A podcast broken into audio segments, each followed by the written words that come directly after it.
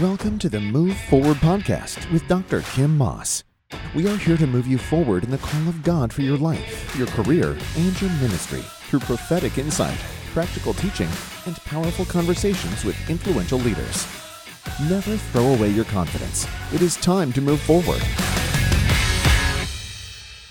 Well, hey, everybody. Welcome to the Move Forward Podcast. I'm your host, Doctor Kim Moss, and we are back with my two friends, Ken Fish and Adam Knapp, to talk more about prophets and the call of a prophet and what that really looks like and and how we should be approaching such a thing. So you already know my two friends. You know that you can find Ken Fish at Orbis Ministries dot com, and you can find my friend Adam Knapp at the Branch in North Carolina, the church, the Branch. So would you please welcome back my friends, Adam and Ken. Hey, you guys, I'm so glad I'm supposed to be adding you. There we go.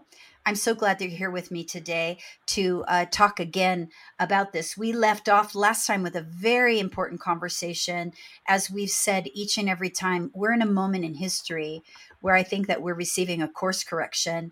And it's not for condemnation. It's never about that with Jesus. There's always redemptive, uh, a redemptive place in it with the Lord. And I just feel like it's an opportunity. You know, I talk a lot uh, lately about being shrewd, and meaning understanding where you're actually at, seeing it in with a, a reality, a lens of reality through, through a lens of reality. So, you know, actually where this is really at right now, and then looking with a prophetic eye where this could go if things don't change. And then stepping into that opportunity to help bring change or to walk with the change that is happening. We talk a lot about breakthrough. We want breakthrough. We we pray for breakthrough. But then when a breakdown comes of what was, because in order to have a breakthrough, you gotta have a breakdown. You know, picture it like a wall. You can't break through that wall unless you have a breakdown of the wall first. We sort of go, no, no, no, don't do that. So that's why this conversation is really important. I think that we have a lot of prophetic ministries. I think we talk a lot about the gift of prophecy, uh, but I think that it's really important right now to talk about the call of the prophet. Last week, we talked a lot about Um, the eldership and the governing gift of prophet, the office of prophet, how to know that you have a call. This week, I want to get into where we actually left off last weekend and uh, last week, excuse me. And that is um, the development of the prophet. So I love what you both said last week when we talked about governing. Does it automatically mean that you have a position of government in the church or in in even a larger sphere of influence than a local church? Um, and you both were like, no, wait, you know, there has to be there has to be development of character. Uh, there has to be a development of trust within uh, the sphere of influence that you are. Uh, and Often that begins at the local church level. And of course, I'm a big believer in the local church. I know that you all are. And uh, so let's talk about that a little bit, shall we? First of all, I want to go back just for a minute, and I want to ask the question, uh, Adam, I'm going to start with you. Does a prophet have to be part of a local church? And I know that two weeks ago when we talked about community, it was really an important part um, of the call of a prophet uh, within community. Community is is how um, is how we solidify that there's actually a call on your life. It's part of it's part of that uh, mark on on a prophet's life. So talk to me about um, does a prophet have to be part of a local church? Yeah. Absolutely. Not even up for debate, not even up for discussion. There is no New Testament uh, example that that is not how it operates. Now, when we say a part of a church, because so, we have a different expression in modern church. So does that mean that the said prophetic voice has to be at church every Sunday, every Wednesday, at the midweek Bible study and prayer time, and also at the Saturday outreach? No, not necessarily. Um, if they're home, they should be trying to be a part of the community as consistently as they can. But that also comes in the dynamics of family, work, other things that go on. But let's say that, you know, in the case of this, you know, prophetic person has a prophetic ministry, or a prophet has a prophetic ministry and travels. Well, then what, what does it mean when to come home? What is home? And I think that's the biggest question. And I think even to some degree, if you're traveling so much that you have no connection to what is home, then I think you're probably traveling too much. Like there should be some dynamic where your pastor knows you, where you, you're eating together semi-regularly, where maybe once a quarter he's sitting down with you and asking about your family. And if they don't know your kids and they don't know your wife and your wife hates your church and never likes to go, we're in trouble. Like we're, we're at, a, we're at a, a point where we need to pull back. Um, and I just think for many people, that's usually when they start to charge forward. Is all right. Well, you know, I'm, I'm the, the the more calls are coming, more doors are open. Every door's got to be a God door, and it's like if the door leads your your wife to being left home, or your kids to being disconnected, or it doesn't actually give you involvement in a local body, then I then then maybe that door isn't the Lord. Maybe it's a distraction. Maybe it's a door that the Lord wants to close. You know, and so yeah, for me, you need to be anchored, and that needs to have some level of connection more than even just I pay tithes. You know, or I give my offering to this church. No, your body needs to show up. That pastor needs to know you. They need to know the weaknesses you have, right? That would be the, there's the great question. Does your local community know your weaknesses? If they don't, you're not in Woo. community sufficient enough. Woo, I think that's really, yes. The question that comes to my mind as I'm listening to you, are there, um, I, I think that itinerant ministry would grow out of your experience in community. And just like we said, you grow in governments, governance um, last week. I don't think that uh, from the very beginning, you're ready or mature enough for an itinerant ministry. I mean, as we know, I think that we we would all say, I know that I certainly would say that until you your character is uh, has grown sufficiently, you're not even ready to handle the pressure mm-hmm. of the office of the prophet, because it comes with a lot of pressure. And when I say pressure, I'm talking about the pressure to perform, you know, uh, mm-hmm. the pressure to, um, to, to gather approval. You know, some, some prophets, I see prophetic people that I would question their, their office of the prophet, but they are, they are doing prophetic ministry simply to gain approval for themselves, to feel better about, about some wounding that they have from the past, and they haven't sufficiently been healed from that. I, I'm not saying that you have to be perfect before you operate in the office of the prophet, but I am saying that there's a certain amount of development, character development, and maturity that needs to come before you're ready to handle the pressure of of uh, the call of a prophet, and certainly before you're able to handle the pressure of an itinerant ministry. I mean, I, everybody's nodding. There, yes. No, I, yeah, I mean, I, I, I think to agree, and then I'll step out for Ken. I think the other, the other side of it is, it's not, if you're actually called as a prophet to the body of Christ, there is the pressure to perform that is the modern circus, right? That they want us to jump and act and, you know, give out when they ask for it. Um, but then there, there's a deeper pressure. And I think this is the, the reason why community is avoided. There is the pressure of handling people's hearts well.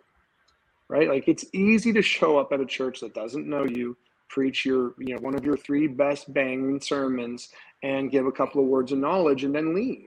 Like that is, e- as much as everyone's like, that's so hard. That is the easiest part of prophetic ministry. And if that is the hardest part, you're probably not a prophet. But the, that that's not hard to do. What's hard to do is to come back with, you know, Sister Sally, who has annoyed you for the last six months with dreams that aren't from God. And she emails you again with another dream to interpret. And you have to handle her as one of Christ's daughters and not just as this person who's become an annoyance to you, right? Like it's it's Dietrich Bonhoeffer's Life Together. It's it's it's doing this thing where we actually allow people to to annoy us and, and frustrate us. And then also to realize that prophetic people can be also annoying and frustrating and allow people to have to show us grace. And and that's, that's the stuff. There's the, for me, that's actually the harder pressure, to be present and to be authentic in community. It's probably the hardest thing I've ever tried to do. And that's character development. I mean, you, no you choice. Can't, how does your character develop unless you are in community? Yep. You know, because there's no tests to go through. There's no, there's no, like you say, pressure to, to handle the, the one who needs extra grace, you know, and, and you have to find it. You have to, you have to allow God to give it to you. You have to stay soft. You know, you have to still be in love with the body of Christ, because this is the bride of Christ and he loves them, you know, and, and this is part of maturing, and this is yeah. part of the test of your character. And so, Ken, what do you have to say? Because I know that you're you're sitting there, I can see you nodding your head. Well, I'm just thinking of something John Wimber used to say, that um church is where you learn to love people that you wouldn't ordinarily like. Yeah. And so when you're in community, there will be, of course, some people to whom you are naturally drawn, and there will be people that we used to call them E G Rs, and you just used that term, extra grace required. And maybe maybe they aren't even, uh, you know, the classic weirdo. It may simply be that their style in life, or the way they think about things, or yep. the way they were raised, or whatever. You know, they read a King James Bible and you can't handle King James. I mean, it could be any number of things, right? Yes. But the bottom line is, you would rather not be around them if you were thinking of, who do I want to spend an evening with and go out to dinner? And that's not to say you have to become besties with this person, but uh, you do need to learn to treat them with grace, to accept the gifts of God that flow through them. And, you know, I, I like what Bill Johnson says about the culture of honor. It's celebrating, you know, the good that's in somebody without becoming offended or stumbled over what isn't in them. And so, you know, instead of creating a roadblock there, instead saying, okay, how do I find common ground here and learn to collaborate and work with this person in whatever it is that we're doing together in the church? Mm-hmm. I think that's that's part of the maturation that the Lord wants to do in knocking the edges off of us. I mean, we all know what that is, because all three of us are married. This goes on in marriage, right? You fall in love with somebody, and then you get married to them, and it's like, ah! An alien. Where did this person come from? You know, and th- you you work that out if the marriage is going to succeed. And a lot of people's marriages fail because they yep. don't learn to work that out. Well, yeah. this is a fairly apt analogy as we think about the church too. And I think too that um, it's in the local church that we begin to get developed as we encounter an apostolic leader, a pastoral leader, an evangelistic leader, right? Because um, these other gifts have something to give us, and um, and teachers, for example, how many how many prophets that we personally probably know that that actually could use some regular interaction with a teacher regarding scripture and the things that they um, are wanting to say to a congregation, but they but they don't have the proper founding. You know, not every single person. I I would not say.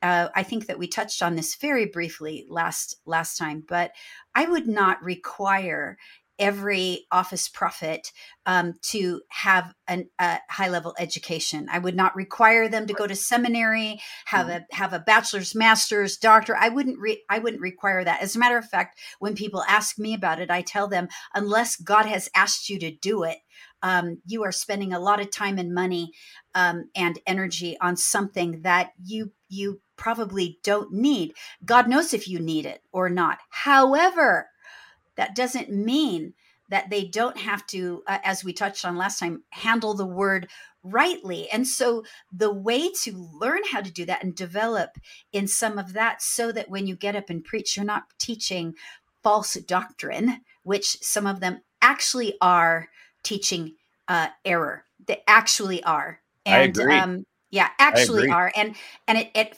infuriates me. Can you hear the passion in my voice?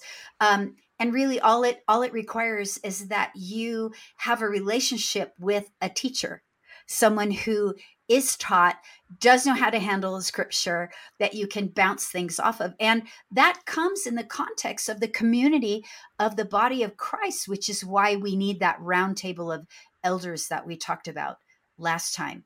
So let's talk about, I want to ask about the development of a prophet. And I want to move from there into, just so you know where I'm heading, into the whole issue of accountability, because I think this is a big deal. And I think that it it's time that we actually address it. And I, I know many people are addressing it, not just us, but however, we'll lend our voices. So tell me, uh, tell me, um, Ken, what is the development, what would you see as the development of a prophet, or a, a, the timeline for a development? I've heard many things, and I have to tell you that I have young people come to me often and say, oh no, well, God told me that he's accelerating my development, which means, you know, which, so that what they're telling me is that because I have a gift and I'm telling you that I'm called, that tomorrow you ought to move over, hand me your baton and stick me on your platform, you know, though they have very little experience. So please talk to me about de- the development of a prophet. Well, I think, to cut to the chase, there is no one timeline. Um, people always want to say, what do I need to do? How do I punch the ticket? And again, I'm going to go back to an analogy from my corporate life. I myself did this. And once I was further up the food chain, uh, people would come to me, if, you know, that were seeking promotion uh, in, in the corporation. And they would say, what do I need to do in order to be promoted? And the question really many times didn't have a very good answer. I mean, there might be in some cases where I could say, well, we want to see more of this skill in you, or we want to see more of this kind of judgment. And let's be clear, we don't mean judgment like condemning people. This is judgment, business judgment. We're talking about a secular context. The word judgment is the one that makes everybody recoil and manifest in the church. Isn't even a thing here. It's, it's not even what we're talking about, but we're looking for better judgment from you. Um, I might be able to point to some of those things and give them some pointers, and we can do that in the church. But honestly, a lot of times if you do that, people get angry and they stalk off and they leave the church, and, you know, they're, they're all bent out of shape. And, and so other times we would, we'd kind of go, well, you know, and I used to sit on these committees where we would evaluate all the people that we were thinking about for promotion and what we needed to do to develop them. And we would rotate them from this position to that position so their skill set could grow, or they might be put into something that was challenging so we could see how they did in that kind of an environment. Um, and with that, sometimes we couldn't even give a specific thing. We just go, you're just not ready yet. We, you know, we, we need, we need to see, we will know when we see it. Well, what am I aiming at? Well, you need to look like the other executives around here look like. You need to make decisions the way we make decisions.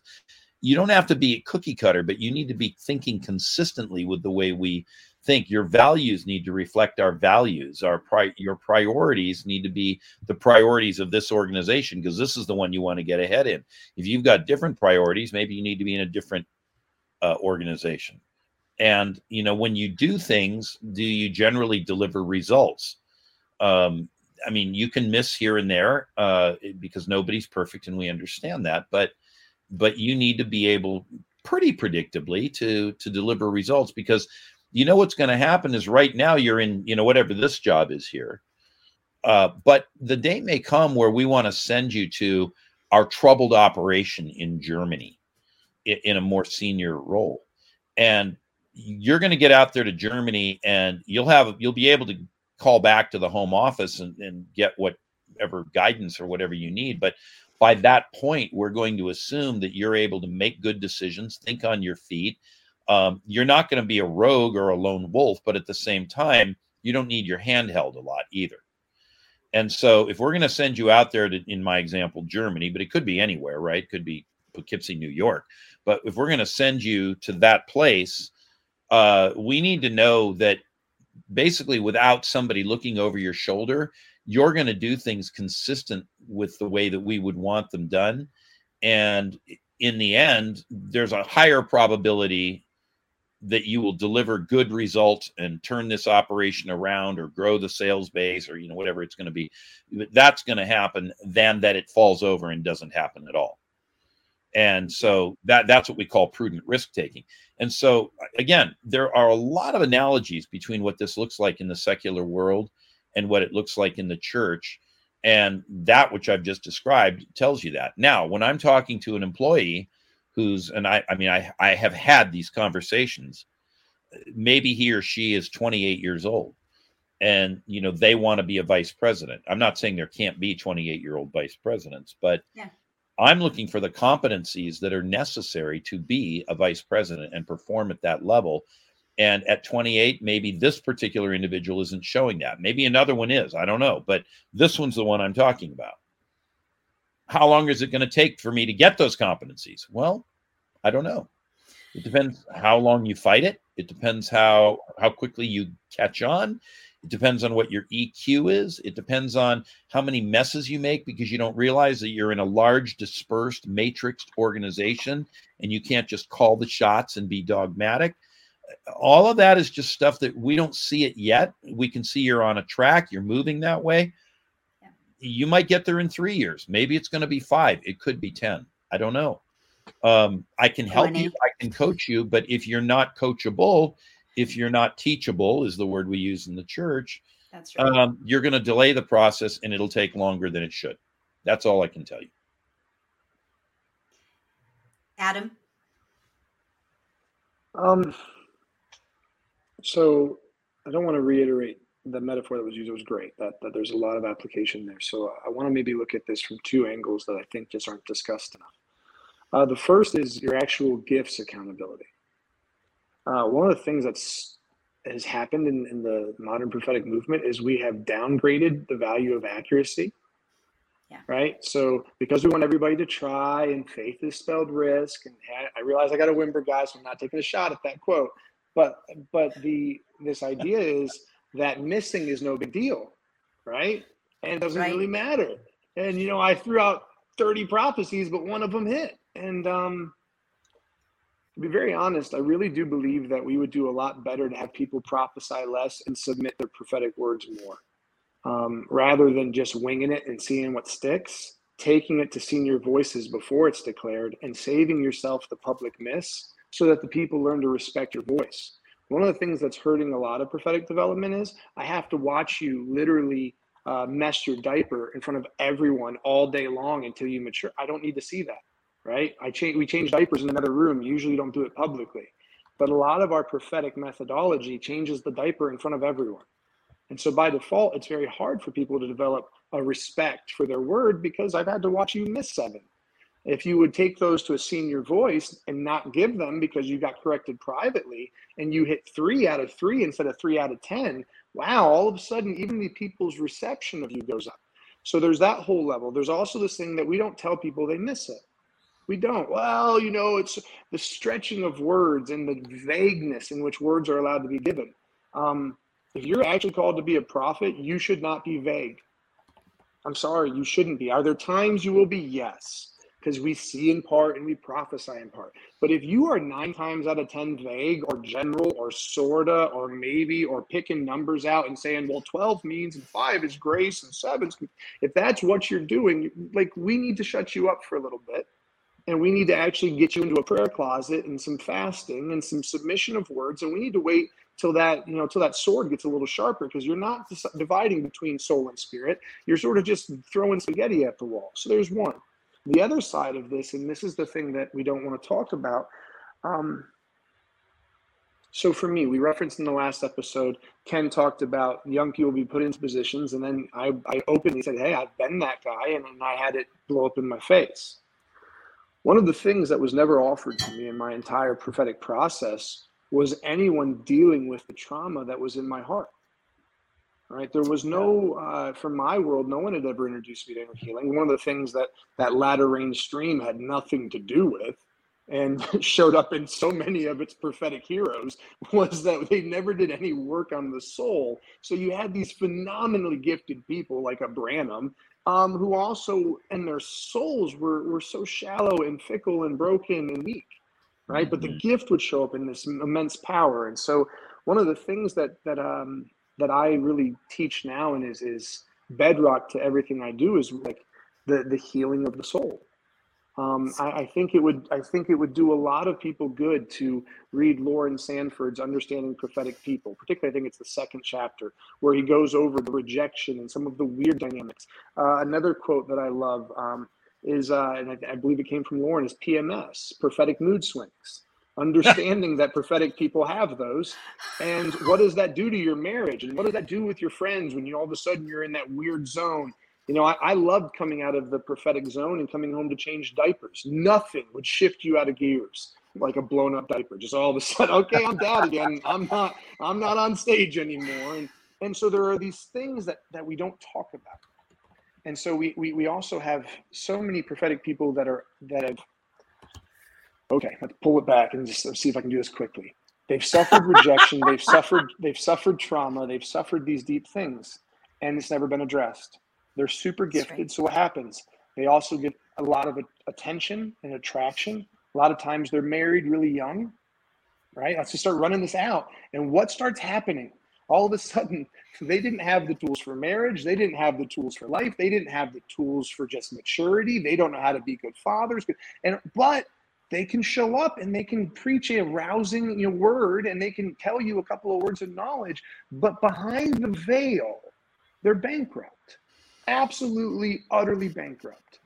And I say that because I was the gifted kid from the time I was fourteen, but no one ever told me that I could heal from my mom giving me away for adoption, right? No one ever said, hey, that kid can get healed and he can minister prophetically. There was always the prophet and then the broken kid, right? And we don't talk about this because it's too uncomfortable and because somebody's phone always interrupts. And so by default, we end up- God in, is calling. Yeah, we end up in this place where we have these, these yes. gifted people. And here's the best part. It's not just kids. The, the amount of fifty and sixty and seventy year old prophets I know that never yes. got any healing from the way their dad beat them, or from being molested, or from, you know, this, that, or the other. And they have operated in ministry. They've masked these things. And by default now, then we, we critique and go, well, they're a Saul. Well, that's because no one ever helped them heal. And now they're in leadership and they've, they have connived and fought and worked their way up this ladder. And you're this young, all these layers are there. And in our accountability, no one is sitting down. Um, I'll be honest, in numerous churches I've gone to, no one has ever sat down and asked my wife, what's it like being married to him? No one. I can't think of a church I've traveled to who called my wife and said, what's it like being married to him? Do you know how many itinerant ministers would have no ministry left if someone just called their wife? How many have never called my senior pastor and said, is Adam someone we should bring into our church? What is his reputation like in the community? I, I can't think of very many at all that have done any level of homework on me, right? And that's true for a lot. And none of us, like this ready, I don't mind making things uncomfortable. I'm good at it. So like, but this is the truth. How many ministers do you know right now in your head, you go, oh no, if they called so-and-so's wife or so-and-so's husband, uh, they don't even like, they, they don't even want to be married to them, yet alone hear them minister. And so if we're going to talk accountability, accountability has to, and this is one of the biggest things for me, when it came time to restore my heart and my life, I, and this is my, this is what I live by, and she's walking up the stairs right now there. If Lisa doesn't think I'm healthy, I'm not healthy. Mm-hmm. If Lisa doesn't think I should go, I don't go. If, you know, if Lisa doesn't think I need to be posting or saying or doing, I'm not doing it. Right? There's my first, there's my first test of accountability. I'm accountable to my wife. Mm-hmm. Then what about my leadership? What does, what does Nick think? Right? Because I can say my leader's name. I don't have to have any st- stutter with it. Right? But you get some people on there and they're like, well, uh, I'm connected to this one father who I talk to once a quarter maybe. And I got this one guy who, you know, oh, who's, who are the people? You can call Jason Lee Jones right now. He'll talk to you about him and I's discussions. Right? But this is, this is what it takes. And um, and this is uncomfortable. And, and I'll give one last, and I'm sorry, Kim, I ran too long. Um, if you can't be told no, if you can't, if you can't, uh, you know, you're going to sit down with a leader, but not even read their books, right? Like there, there have been leaders I've met and I've literally had to say to them, like, please tell me what you want me to read before we ever talk. I don't want to waste your time. I, you, you're a leader I want to draw out from. What do you have to say to me? some of the leaders in my life right now, you know what they're doing? They're just librarians. I just text them and go, what should I read next? What do you want me to, what do you want me to read? And the people that are giving me reading materials are killing me. The stuff is worse than seminary ever was, but I want to draw from them. So that's the other thing of, of that of growing and that developing.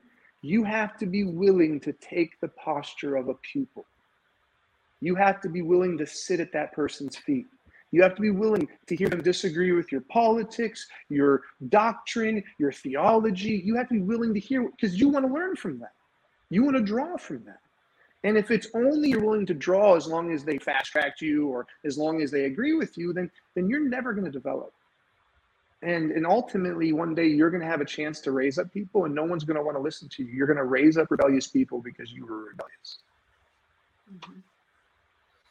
This is exactly why I answered the question you asked, Kim, the way I did, because I can't tell you how long it's going to take That's for right. the things that Adam just described to drop into place in, a, in, in an individual's life. Some people are very compliant. You know, when you, I used to train dogs, and some dogs, there's a term they use for it. They're very biddable. They want to please, and they are easily trained. Other dogs are much harder headed. Chesapeake Bay Retrievers are very hard headed dogs. And so it takes longer to train a Chessie. Well, it's a similar kind of process. Adam's nailing all of the right things. I agree with his list completely. But again, I, one of the things I like to tell people is you define the boundaries of your own wilderness experience. And the sooner you just lay down and die, in the sense of, you know, just give up, let God have his way, the sooner you get to exit the wilderness. So I, I of course, totally agree with you. And as I'm, as I'm listening uh, to what you're saying, I'm thinking about uh, the the need for mothers and fathers in the church and leaders in the church who themselves have remained soft before the Lord, allowed their wounds and their, you know, abandonment issues, their rejection issues, their hello insecurity issues uh, to be dealt with, so that when a when a prophet comes into their house or a young person comes and emerges as a prophet, and we know they have a call, that we're not only developing the gift, yeah. which is, I think, what we often do. You know, we, we say, oh, wow, this person has a gift right here. I'm going to send them to this and that and such uh, prophetic school, or, you know, uh, school of supernatural ministry, which I love. Listen, I teach at those places. I'm just saying that those places, um, they may get a measure of healing. They may, God may, may expose them in, in certain aspects and allow them to get a measure of healing, but it's in the context of a real community, right? In which they, in which they get tested in ways that expose the next layer of healing that they need. And then do we run for the hills when, when we see how messed up they are? Because I've seen that happen as well. Right. I mean, we've, we, and so there's, there's this side, what I'm hearing from you is there is the side of the one who's called, you know, to, to, as you said, uh, Adam, I think that's very appropriate, to become a student, you know, to become a disciple, right? I mean, we, we're followers of Jesus, but to sit at the feet of a father or mother and, and allow themselves to be taught, allow themselves to be disciplined, allow themselves, you know, to be tested, and allow the words that are coming out of their mouth and not just their prophetic words. You know, when I was, I'm going to use another corporate analogy. When I was in um, in corporate life, many times you you you know you hire people and they're young. They may have very good technical skills. They know how to run spreadsheets. They know how to run a regression analysis. They, mm-hmm. uh, you know, they know how to do market research, whatever. They've got all that going on.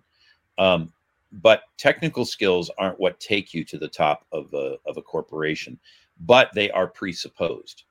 I mean, if you don't have the technical skills, you won't go any further. You'll, you'll flunk out or be fired. Right. So the technical skills in this context are the gifts. So we do want to refine those gifts. We do want them to go to a higher level. Right. We want to, you yes. know, we want to get better. Again, back to corporate analogy, you want to get better at running spreadsheets. You want to be better at doing market research. You want to do better at executing marketing campaigns. Absolutely, you got to have those skills, and you got to get to where you're doing them bigger and, you know, more complex. And, you know, I didn't, I didn't do multi-billion dollar mergers and acquisitions when I started. I didn't even know what questions to be asking, but I did know a little bit about putting a spreadsheet together. And as I did more and more of it, I got better and better. And pretty soon I could build a complex model that would embody everything. But none of that's the same as knowing when to keep your mouth shut in a le- in a meeting with senior management. Yeah. None of that's the same as when somebody says, oh, we told you you're going to have twenty minutes to present your project to the board of directors. Uh, there's been a change in the board agenda. You need to summarize it and give it in two minutes, not not one second longer. And so being able to to distill, summarize, and deliver it with with accuracy and get the key points, because you don't have time for the other eighteen minutes of content. All of that is soft skills. Do you realize when you set people off because of whatever it is that you do that sets people off? Do you realize when you walk into a room that you are, as we might say, in the presence of greatness, and the people sitting in that room are making enough money that literally this meeting, this meeting is costing us twenty-five thousand dollars a minute in terms of what the salary rate is. And so can you make your comments worth twenty-five thousand dollars a minute? All of these are soft skills. They have nothing to do with whether you know how to run a spreadsheet or do market research. That's already presupposed. You wouldn't even be on deck to be in that room if you didn't have the technical skills, the hard skills down. But now we got to work the soft skills and all this stuff that Adam was just talking about, you know, rejection. Can you take correction? Are you teachable? And you just on and on, submitting words. All of that is the soft skills, and corporations spend a lot of time and money developing that in their leaders. We don't tend to spend as much uh, time and money on it in the church, but we really should. And we need to create a culture within the church where that's not only not frowned upon or viewed as weird or controlling, but we actually view it as this is necessary for the for the health of the body, but also for the development of that individual. It's ultimately for their own good too. Absolutely right. And I think um, I know a little bit about your your story, Adam, and your growing up years. You know, and you were raised in uh, you were raised in a line of prophets, and uh, and in a church that that actually had a pretty good development program. And I don't want to call it a program because it's more of a relationship, I understand, you know, but they were pretty good at that. And, and yet even still, um, there were, there were more things that God needed to add to your table to, mm-hmm. to bring you to a place where you could be, um, I don't want to say trustworthy, because I think you've been, I think, I think sometimes we, we just mark something as uh, someone as untrustworthy because, because they have a wounding that has gotten in the way or caused things to blow up. But, mm-hmm. but to come to a place of, of even greater maturity so that you can handle even more influence, let's say. And um, so I, I'd like to hear from you a little bit about, I want, I, this is what I want from you. If there are pastors and leaders who are listening to this and going, wow, yeah, I have some prophets in my, in my house, you know, and, um, and we haven't really, I'm recognizing that we haven't maybe done a great job of mentoring them, bringing them up. What would you say were the, would the key elements be for actually developing, adding to the development? Because it's not just the the person with the call that is responsible for their development. It's also the, the senior leadership of a house that's, that's responsible for stewarding that gift to the church. So also, what would you say to the congregation? That? Yes, that's right. So please whole, speak to that.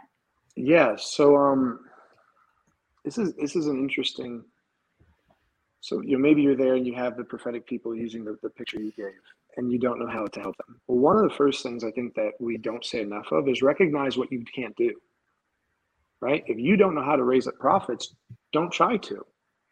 You need to supplement, like you need to go outside of, of your house and bring someone in that has a track record with that, or get connected to someone that can help.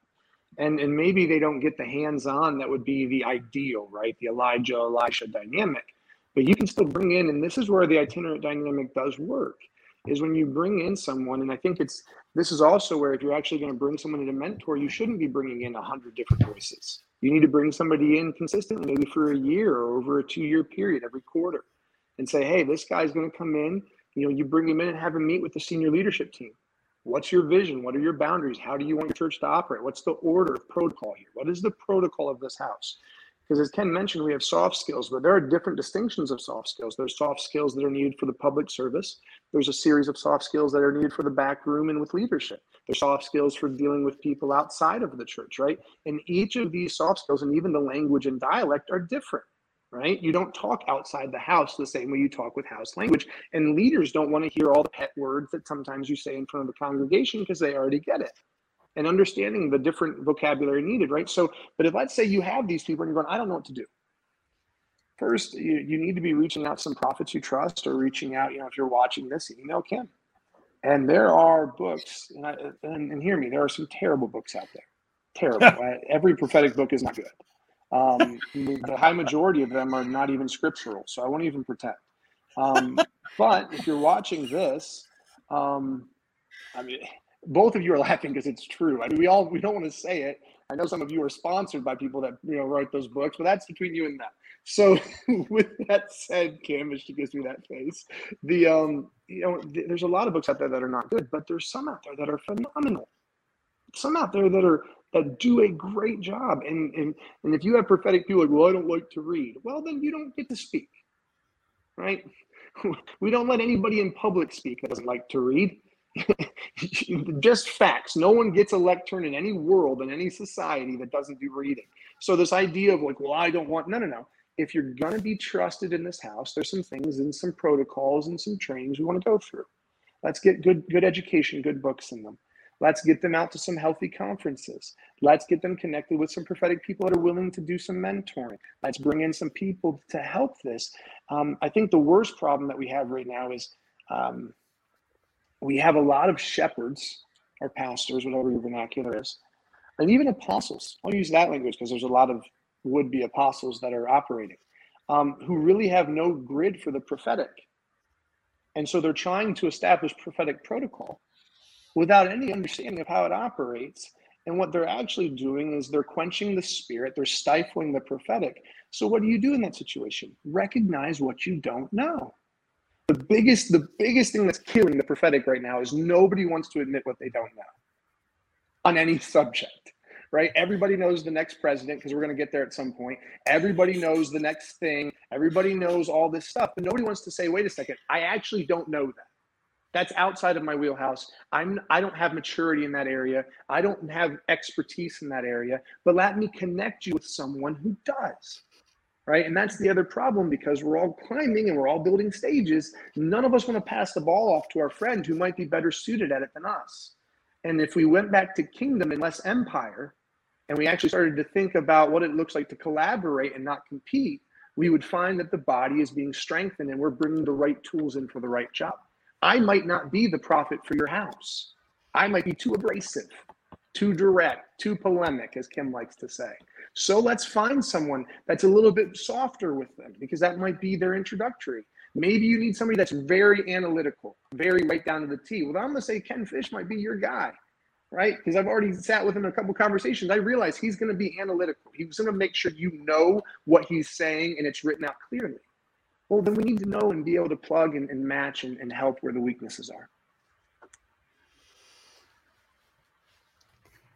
Ken, I want to ask you, what do you think, what is the appropriate platform for a prophet? I think that we've we've talked about this a little bit in another in another context, but um, where where are prophets supposed to speak? And and you did mention earlier about um, that.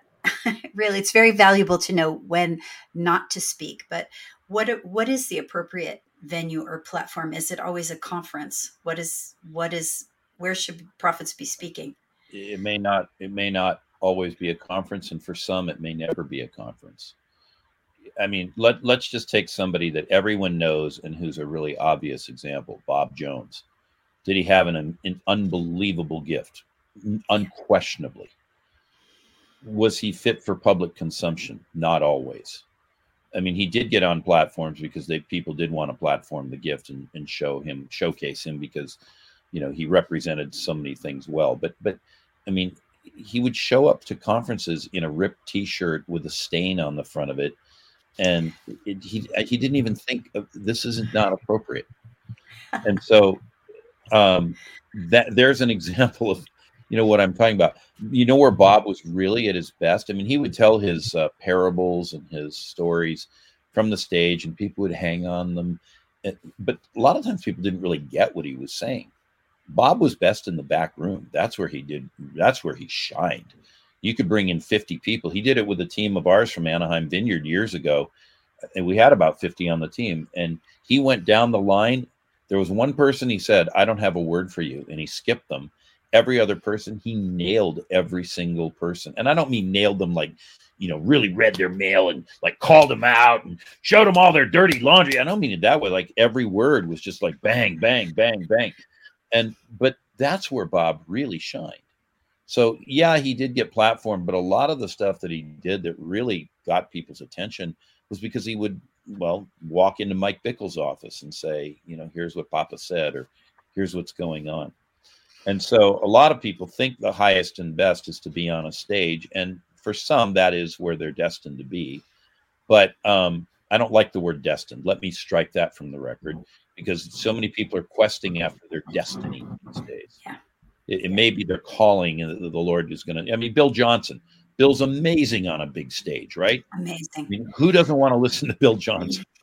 Okay. So some people, that's, that's really a good place for them to be, but other people, not as much. They may not yeah. be well-spoken. They may have no sense of time, and they speak too long. I mean, there's all this stuff that goes on. Um, But the, the thing, the other thing that I want to say to this, and John Wimber used to teach this, so I'm I'm really echoing his sentiments. The best place to raise uh, people who are prophetic is in small groups, because they can give words there, and you can test them immediately for validity and accuracy. And if it doesn't work out, everybody laughs and goes in the kitchen and has a brownie and drinks some coffee, and then we all go home, and they're no, they're no worse for the wear. But if you happen to find your way because you're a good networker and Machiavellian uh, to where you are now standing on some very prominent stage, and you start calling out words and they're wrong, well, this doesn't honor the Lord. That's our number one concern. Um, it makes the prophet, so-called, look like a fool, or maybe maybe they're drunk, or maybe they don't actually have this gift that we thought they had. But there's all that kind of thinking that starts to emerge. And depending on to whom they are speaking and how they deliver that word, it could be damaging to the third party intended recipient. Or the word they bring, as with the Trump prophecies, it falls to the ground, and it brings ridicule and disgrace on the church broadly. So let's train people in small groups. If they have a gift, it'll become obvious soon enough, and that will open a way. You know, the, the scripture says in Proverbs, a man's gift makes way for him. It does say a man, but it, it's also true of women. So please, nobody get offended and send hate mail. Um, but, but you know, the gift kind of opens the, the doorway for you. And if we're faithful with what we've been given, more will be given. Jesus said this: if you're faithful in little, you'll be given more. And so the best way to grow and to achieve that kind of recognition and status that, you know, people often are seeking is to be uh, ministering first in, in a small sphere, then maybe in a somewhat bigger sphere, maybe ultimately a medium sphere. Maybe it keeps going and you do end up on a, on a, a platform somewhere. Okay, great. That's fine. But that's how we do it. And in every step along the way, we're doing all the things that Adam talked about. What's going on in your heart? Um, how yes. are things in your marriage? Do you pay your bills on time? Are you honest in the things that you say, or are you prone to evangelistic behavior? Um, all of this is what we're looking for in the person, alongside of, can they get a word? which happens to be amazingly accurate. And it it's just, it, it takes that time so that the community of faith can say, this person is known and trusted among us, and we really believe in them. I mean, I, I've I've seen many situations in my life where somebody who's really a nobody, right? I don't mean they're nobody in the eyes of God. I, I, I don't mean it that way. I'm just saying in terms of their social media following and, you know, whether they get giant honorariums and they're flying around the world, but, you know, they're just some, there might be a woman who's raising children and she has little kids at home, or it could be some guy who's got a job. But I've, I've gone to a church and the pastor will say, hey, I want to introduce you to so-and-so. Um, they have a word for you. Oh, okay. Well, why is the pastor putting them in front of me? Because they've proven themselves in the context of being a mom or a, you know, whatever the, the male equivalent is, the business guy or, you know, whatever. They're a professor in a university. They can be doing anything. But again, in terms of their, their global view, nobody knows who these people are. But they deliver these words that are cracking words. I mean, they're just devastatingly accurate. And they, some of these are words that you could run on for years because of the, the profundity of them and the, dura, the duration into which they're speaking. But you know how that pastor knows who that person is? Because they're known in the church, because they're serving community.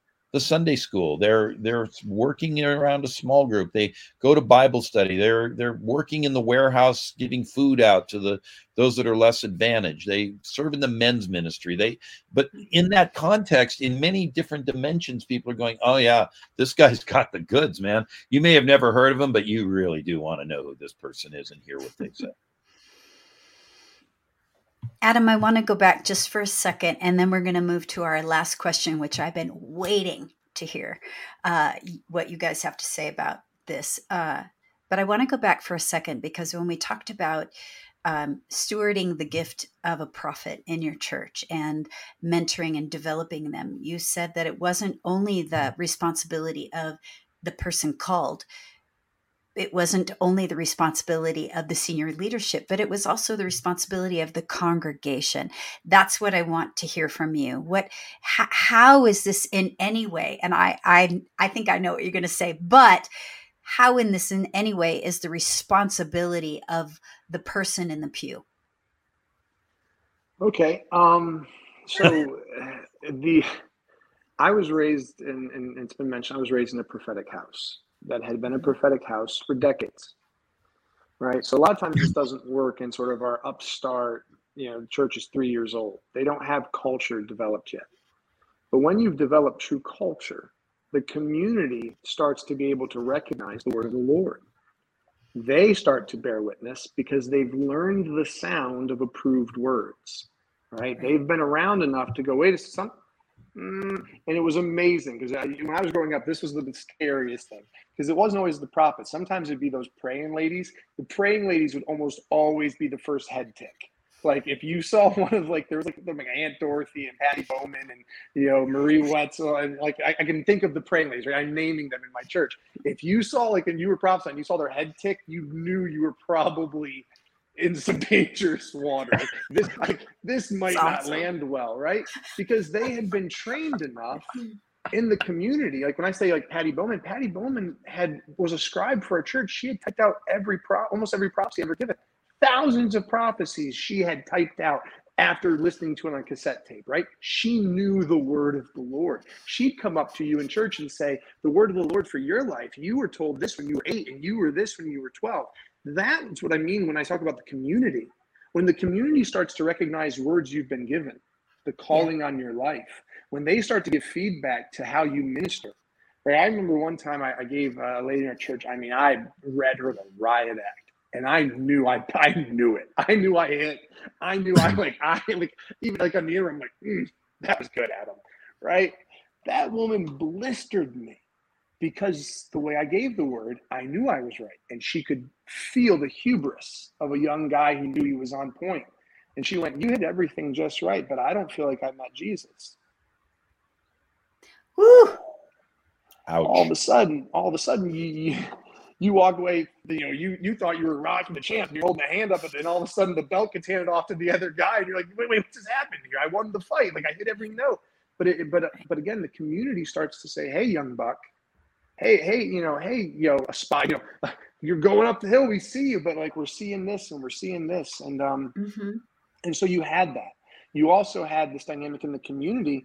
A lot of times, the people that are doing, like even now, so you know, if we go back to some of my time in Virginia, the people in the community were people that were doing my inner healing. Right, so they knew me. And they knew my weaknesses and they knew my flaws and they knew when I was coming into service and something was a little bit off. And they'd walk up, I think it's Sarah Kramer, she's like, "Adam, you all right?" Uh, uh, and they're like, and if I tried to give her some answer, you know, where you're trying to just move it on so you can go back to doing the thing, she'd look at you like, like we've done hours of prayer work together, young man. Like, I'm fully aware you're lying to me. Like, okay, well, this happened on the way to, you know, me and my wife were fighting and I'm just, okay, do you want to pray about it? Yeah, you know, let's step outside, let's pray through that, let's forgive so that you don't come into service and release that into the atmosphere, mm. right? Because so you will. This, yeah, because you. That's the other thing. Because you will. No, I can compartmentalize my soul, and the spirit's going to come through clean. Like, you're nonsensical to think that. The vessel yeah. is you. So whatever it comes, whatever's in there is coming out, and it may not come out in its mass. So you, because every every person, every prophetic person has weaknesses. Your weaknesses may not always bleed out, but if you're not working on them, at some point inevitably yeah. they'll start to show up. They'll show up in the way you minister. They'll show up in your words. They'll show up in your character. And so, yeah, the, the community has this ability, especially when we start raising up people and letting them actually minister and be effective in ministry, where maybe they're not a prophet, but they are, you know, in the sense of they're not in the, the eldership, you know, leadership role, but they are truly a prophet. And you come in as the, you know, the, uh, the prophet of the house, whatever language you want. And they walk up and go, "The Lord told me this for you this week." And all of a sudden you're like, "Oh no, I didn't know that was coming today. Like, didn't didn't know anybody saw that." That's the community helping develop the prophet. And that's yes. iron sharpening iron. And that's submit one to another is under the Holy Spirit. That's when all of a sudden now every now to go back to Ken's statement, every Christian doesn't need to be a prophet. Why? Because every Christian can correct one. Yes. And you know, think about think about this as I'm listening to you. Two two things come up in my heart, and uh, and I feel really moved right now. Um, but it becomes a place of safety. There is no safety if if you never get to hear the truth about what you're doing wrong. Is there is there any child coming up in a family when they're never corrected? Is there real safety in that? No, there's not, because then then you're apt to go outside after, you know, when you are released to go out, you you've never been told what it's like in the real world. You've never been corrected. You've never faced that. And now you really are out there uh, put up for public humiliation, yep. you know, set up for that. And that's because you never had the kind of community that you're talking about, Adam. And the other thing that I was thinking while you were talking, I don't, I don't know about, about you, Ken, but I was like, I want to be part of a community like that. Like, you know, it makes you hungry for North community. Carolina. Yeah, we want to, you're right. We want the, we want Aunt Betty in the community. Right. Yeah. We, we, mm-hmm. we want these people in our community. And I, and I wonder if that, so much of that is missing, you know, it in the church. And we don't have time to go into all of that because we could, and I don't want to condemn the church because I love the local church. I have such a heart for the local church, but, but this is exactly what it should be like. In the church, it should be like a family where you get corrected when you're off. You get called on your stuff because they want you to be better. And because, you know, when my children are growing up and I see them acting up and I say, you know, or you talk about P M S. Listen, I raised two daughters, you know, and they're slamming doors, you know, and going a little bit crazy. And, and rather than get mad, I'm going, "Oh, I know what that is." Do you know what I mean? And they have a little mm-hmm. grace today for that because I know what that is. And they're young women who don't yet know how to handle that hormonal thing that go mm-hmm. they're going through, right? I mean, and, you know, and then other times when, oh, oh no, you are not going to speak to your mother like that. I mean, you know, mm-hmm. this creates safety in the yep. community. We have to have not only the senior leaders on board, but we also need the community of Christ on board in this whole thing, because we want our prophets not only to de- be developed so that they can have influence, we want that, but we want their hearts protected, and we don't want to set them up for failure and humiliation. That that's not That's not right. You know, I don't, I don't want to, and this is a big problem too, I think. I think a lot of very talented, very gifted uh, prophets and evangelists and, you know, leaders in the church, I think that sometimes they get used for their gift, or they, they end up feeling used for their gift, but not loved as a person. And that's not okay either. That, that's not okay. So that's all I'm going to say about that, because we could go on and on, but I really want to get to the next question and, and land this this three episode plane, which has been uh, phenomenal. And uh, and I hope that you'll come back with me again sometime. Um, but and I want to make one quick correction. I know this is an odd place to make it, but while I'm seeing it right here, I earlier said you can find Ken Fish at Orbis Ministries dot com, but it's Orbis Ministries dot org.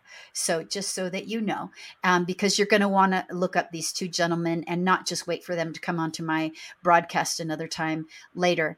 Um, but here's what I want to say. So we began two episodes ago uh, in the first episode talking about the course correction that we need, that needs to be made in this, in, uh, in this hour, and the opportunity we have to speak into that and to begin to talk about how to make those changes. How do we get here? What's missing? And so I want to go all the way back to what exposed some of this. And that was, of course, the Trump prophecies. Now, those who are listening, do not get all political on me, because, you know, I've said that before. I don't like that. And I'm not, and I'm not getting political on you. I want to talk about some principles in prophetic ministry and our ministry as prophets. And so I want to ask, because I've heard both sides um, of this uh, in other places, and I want to hear from the two of you who I love so much. Um, is it okay for prophets to make predictions? And further, is, well, is that biblical? Is it, is it scriptural? Is it theologically correct? Um, and then further, is it okay for them to prophesy a president? And so I don't want to get into, I'm not getting, trying to get into the whole nationalism issue, which I've talked about in other places before. And I think that we did go there, and I think we need to pull back from that. Um, however, um, I, well, though, so there's my question. I won't go any farther because I'll, I'll, I'll go on too long. So who wants to take that first? I'm going to just let you guys battle that one out. Who wants to go Ken, first? Do you want, you want to take the final word on this, Ken? And let, let and clean up my and clean up my mess. I, I don't think you've made a mess, so I don't think there's anything to clean up. um, generally speaking, I don't think this is this is a normative practice, and therefore, it's not necessarily a good practice. Um, that's not to say it can't ever happen, but it's not the norm. So scripturally, do we have examples of this? Yes. Josiah the king was prophesied by name uh, by an unknown prophet who was actually speaking against the wrongdoing and excesses of the false temple in Bethel in the north kingdom of Israel. Um, Jesus was prophesied by name uh, before his birth. And we have in the book of Isaiah, Uh, chapter forty-five. No, this was not referring to Donald Trump. It was referring to a Persian king named Cyrus, who who came to power, defeated the Babylonians, and allowed the Jews to go back and rebuild their city, their civilization, and most importantly, their temple. So we have at least these three examples in Scripture.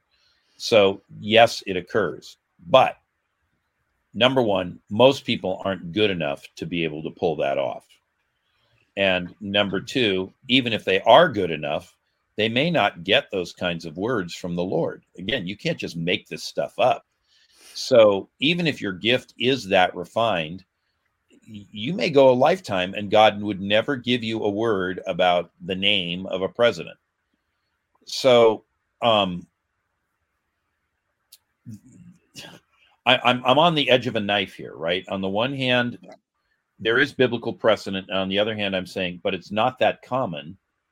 And so we probably shouldn't expect it to come about all that often.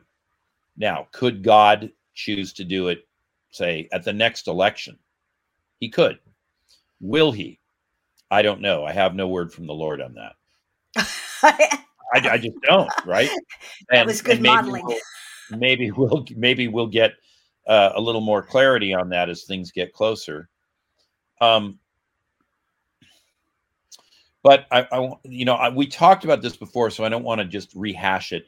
But I will just say we have to be very careful of our prevailing biases and yes. sentiments, and we have to we must develop internally a mechanism not only for identifying when those things are in play, but for screening them out so that they don't color whatever words from God we may be getting, or alternatively, so that we do not make up words from God that aren't really words from God and then call them words from God. There, that's that's what I've got to say on that. Adam, over to you. Uh, so I think there's a couple of things worth asking in, in, in this question. I don't actually know that we really should be sharing prophetic words over social media. I don't know that there's a biblical precedent for it. Um, I'll actually say I think there's probably not a biblical precedent for it. Because again, every prophet spoke to their intended audience, and that audience, they had authority in relation to because they had responsibility within that audience. Mm-hmm. So when a prophet got up on behalf of Old Covenant Israel and spoke, and they were speaking as a prophet, they had authority because as a prophet, they were responsible in some de- degree for the people of God, at bare minimum for being a, a convoy between God and his people, right? The messenger of that dynamic. And so there's a, I'm always a little bit nervous when people are taking authority in places they have no responsibility. And social media has invited many people to claim authority in arenas they have zero levels of responsibility. And I think that's a really unhealthy practice. Let's take a step further. All right, let's let's say you want to say, no, we're called to prophesy about kings and, and presidents, and that's what God's called me to do. And that, okay, cool. I'll, I'll give it to you. Will you then fulfill the rest of the Old Testament mandate, the, the eighty percent that is forthtelling and not foretelling? Mm-hmm. Will you rebuke that political party when they're right. wrong? Right? Like, let me let me pick a name that's not going to be normal for this audience and people won't like. But let me grab a Cornel West. That's not really up anybody's anybody's level. But you know what the neat thing is about Cornel that I really enjoy? Um, Cornell's he's liberal, right? He's a he's, he is. But right when when Barack Obama did wrong, he called him out. When Republicans did wrong, he called them out, right? And he is someone who carries and says that he carries a prophetic voice. And one of the things, whether I agree with all of his politics or how that plays out or what that looks like in its implementation, one of the things I love about this man is that he has no problem calling out. The thing that scared me the most amongst the Trump, Trump prophecies is how much defending we were doing of a man, how many things we were excusing on his behalf. God could have raised him up and we still could have rebuked him, right? The problem is what happened is instead we got in bed with power. And this is, I think, the most dangerous thing about the modern prophetic movement is we don't realize how Constantinian we are. We want power. Mm-hmm. We want to be close to power. We want to have authority. We want to have influence. But that is not how the early church operated. They were not after power by means of politic or by means of empire. They were after power by means of intimacy, right? And so there's a place for us in the prophetic movement if we're going to pull back.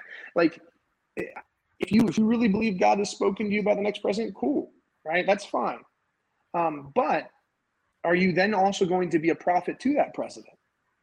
And are you going to admit when that president is a false And not because that because that's the other thing. The prophets did they not only did they put kings in place, but then they would turn around and say, but that king right there that God told me, ready? Let's go to Samuel. That king right there who God told me to anoint, God's lifted his spirit off him and he's going to take his house from him because he did wrong. And I think so much of our modern prophetic movement when it comes to prediction is so yes. hyped up on foretelling, and there's no part yes. of them that wants to foretell, that wants to Thank speak you. to the to the absolute atrocities, right? If you want to say that republicanism is the answer, cool, knock yourself out. But are we going to talk about war? and war profiteering? Are we going to talk about a prison industrial complex? Are we going to speak to the issues on the right? No. Or are we just going to say they're anti-abortion, so yay? If we're going to say that we're left, are we going to deal with some of the issues of abortion and all the things that aren't okay with that? Are we going to address the issues of culture and the issues of morality? Right? And what we end up having is we end up having these prophetic voices who are speaking in echo chambers to everyone that agrees with them. They have no dialogue with people that disagree, and they have no substance to say to either. And for me, I think that's a pathetic rendering of the Old Testament prophet. Ooh, tell me how you really feel. I love it. I love it. I love it. I love it. I, let me just say one thing, and this is more of a question for everyone to ponder a bit. Isaiah's ministry shifted decisively from chapter thirty-nine of his book to chapter forty. I actually think Isaiah had three distinct prophetic callings. The first one's in chapter six, the second one, chapter forty, third one in chapter sixty. Um, scholars like to call it, you know, uh, first, second, and third Isaiah, but I, I think that's really false. It, it's just his voice changed because of the nature of the new assignment he'd been given. Um, in chapter forty, uh, this is the very beginning of it. Comfort my people. Before, the words are very much having to do with judgment and things that are amiss. But now it's comfort my people, says your God. Speak tenderly to Jerusalem. And in forty, verse nine, the Lord gives Isaiah a specific assignment. He says, get thee up to a high mountain, and there proclaim and say unto the cities of Judah, behold your God. I don't know how literally Isaiah took that, but it could be understood to be, Isaiah, climb up on a mountain, raise your voice, and shout out over the valleys and all the towns and everything below, because of the way it's going to echo and resound, they will hear this. That would have been the nearest thing to social media that they had in those days. And that's Isaiah forty, verse nine. The, pro- the Cyrus prophecy comes in chapter forty-five. It's not a very long chapter, um, so it's only a few verses. But it's in that context of shouting aloud that Isaiah does speak of this king who would come named Cyrus. Note, however, he's not going to come to power for about two hundred fifty years. So this is a word that really had to be tested over time before it landed and they realized how, how true it was. I'm not. I'm not thereby pushing back on what you're saying, Adam, of course. Uh, and saying that it's it, because I do think the whole social media thing has gotten completely out of hand. Yes. Uh, and and people are really using social media to self-promote and say, "Look at me, look at me," and I am a prophet. And by the way, send money to my ministry, or better yet, to me directly. uh, so there's a lot of you know all of that that goes on. Um, But we do at least have that one example where it appears that Isaiah uh, stood in some kind of a place where it was a, shall we say, a mass distribution of a message. A shout out. Mm-hmm. Yeah, yep. Something. And again, I'm not saying that this becomes n- our normal means of prophesying. Of I, I just want to, I do just want to have people ponder that a little bit and, and ask, okay, when might God do that if he were going to do it again? I think, and if I can ponder it quickly and just give some thought while you were talking, I, I do believe there are times that God wants the word of the Lord to get out beyond a certain congregation, let's say, where God has given somebody a voice to uh, to the nation. Um, I can think back to John Jimenez when he was first doing Washington for Jesus, and he was calling everyone there, and he was saying, hey, we're going to stand on the mall, we're going to pray for the nation, and prophetic people came into that ceremony, and they began to declare things for the nation, right? Those are solemn assemblies. Right, yeah. We have the scriptures speaking of solemn assemblies.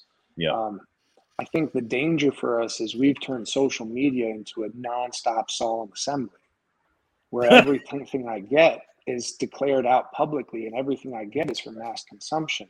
Right. And the other thing is this: that I do think that, you know, if let, let's pick a, I don't even know that there is a voice that I would go like, wow, this guy. Um, but let's let's uh, let's say. Chris, all right, we'll use Chris Valentine. Let's say Chris said, hey, the Lord spoke something to me for the larger body of Christ. And I am releasing this on social media because I believe this is a word to the bride of Christ. Does he have enough influence and enough uh, within the certain circles? Yeah. But here's the neat thing. Most Baptists are never going to hear it. Lutherans can have no idea that joke was added. Episcopalians, they don't even know who he is. Like, so, so even in that context, it's only going to be within the circle that he has influence or that actually registers with. But I, I do think that you're going to need to be on that level of influence before you really have words that are supposed to be, di- di- you know, given out in mass. And I'll be really honest, the only two national prophets that I can think of in the last hundred years, and this is a little bit weird, but I'll say it, Billy Graham and Martin Luther King Junior I, I don't recognize any other national prophets in America. And that'll throw some people, because I go, until you're actually calling the nation to turn, until change comes because of your declaration, and until presidents stop and listen to what you have to say, you're not a national prophet. You're just a guy that likes a big mic. Well, and I think this also this also speaks to the need uh, to get back to the local church. Yeah. And uh, and that the congregation also has a responsibility here uh, with judging the word of the Lord, calling prophetic people and prophets on the word of the Lord. And um, and also, I'll just quickly say, social media is not your local church. Yeah. You know, it can't be your community, exactly, because right. It can't know you. That's right. It can't know your weakness. It can't call you on anything. You know, um, it can it can bring condemnation and judgment and humiliation, all those kinds of things, uh, but it can't build your life and and help uh, uh, develop your character and and further your ministry in uh, by healing your heart and then um, giving you uh, the kind of trust and and the things that you need to be really a true influence. And so I think those are very worthwhile things to talk about. I do think I have felt like, and I've, and I, I heard someone else say this too, was an echo of what I'd been thinking, that, um, that this also is not just the, the, the mess, let's say, um, is not, does not only belong to the prophets, um, but it also belongs to the whole of the church, because we have looked for predictive prophecy more than any other kind of prophecy. It's become yeah. the the measure or the bar that you have to uh, jump over if you're going to be considered a prophet and your ministry is going to be considered. And of course, as as a prophet, you have to resist that, and you have to resist that pressure to become something that you're not called to be and to do things that you're not called to do. Uh, and at the same time, um, as, as a prophet, you know, I'm calling the body of Christ on that part, on their part, saying that you added to this, you know, and so it's not just the prophetic movement that needs a course correction, but we all need to receive a course correction in this times. Um, and again, not for condemnation. We have come so far. We've come so far, and um, and God is is continuing to move in and among us, and He hasn't abandoned us. And so we don't abandon ministry. We don't abandon prophets. We don't abandon what God is doing. So this has been a lovely and very enlightening conversation. It's been very honest. Thank you uh, for sharing your stories. Thank you for sharing your wisdom. Thank you for sharing your theological and biblical understanding of what it means to be a prophet and to be a leader in the body of Christ, and what and and how important the local church is. You know how much I love the local church, and I feel very Uh, very convicted lately um, by the Lord. I believe that that pastors are going to become a very important resource uh, in this next in this next immediate future, because even prophets need pastoring. This is how the cure anime, the, the cure of the soul, happens through the prophetic, I mean, through the pastoral office. And we talked a lot about that in these three sessions, how much the prophet needs, the pastor needs, the teacher needs, the apostle, and needs the evangelist. We we all need each other. It's a round table, not a hierarchy. So thank you so much for joining us on Move Forward with Doctor Kim Moss. And uh, I've been your host, and the, these have been my friends, Ken uh, Fish, who you can find at Orbis Ministries dot org, and Adam Knapp, who you can find at The Branch. Is there an email address for that, Adam? The best way, if you're just going to go on like social media, will be at The Branch N C. So if you just look up at the branch N C, we're in Apex Cary, you can find our church, and you can, there'll be email contacts, all sorts of things that you can connect with us. That's great. And, and Adam, please, please finish publishing your books on the prophet. I'm going to say that publicly because they are some of the best that uh, in the business, and uh, and we need to have your voice in uh, in writing that can reach a lot more people than just on a podcast or in the local church, which uh, is important, as we have said. But thank you, everybody, for joining me today. I hope that you will go back and listen to the, the two weeks prior to this one and get the fullness of our conversation. Uh, look up these two men who are great friends of mine and colleagues uh, in the prophetic and in the ministry. And uh, we'll see you next time on Move Forward. Thank you for joining us for the Move Forward podcast. We would love for you to rate this podcast and share it with a friend. You can connect with Doctor Kim on social media. For those links and more, visit her website, kim moss dot com. Host Doctor Kim Moss leads Kim Moss Ministries and Women of Our Time. She is the author of Prophetic Community, The Way of the Kingdom, Facing Ziklag, and The Four Questions. You can find those books on Amazon. Remember, never throw away your confidence. It is time to move forward.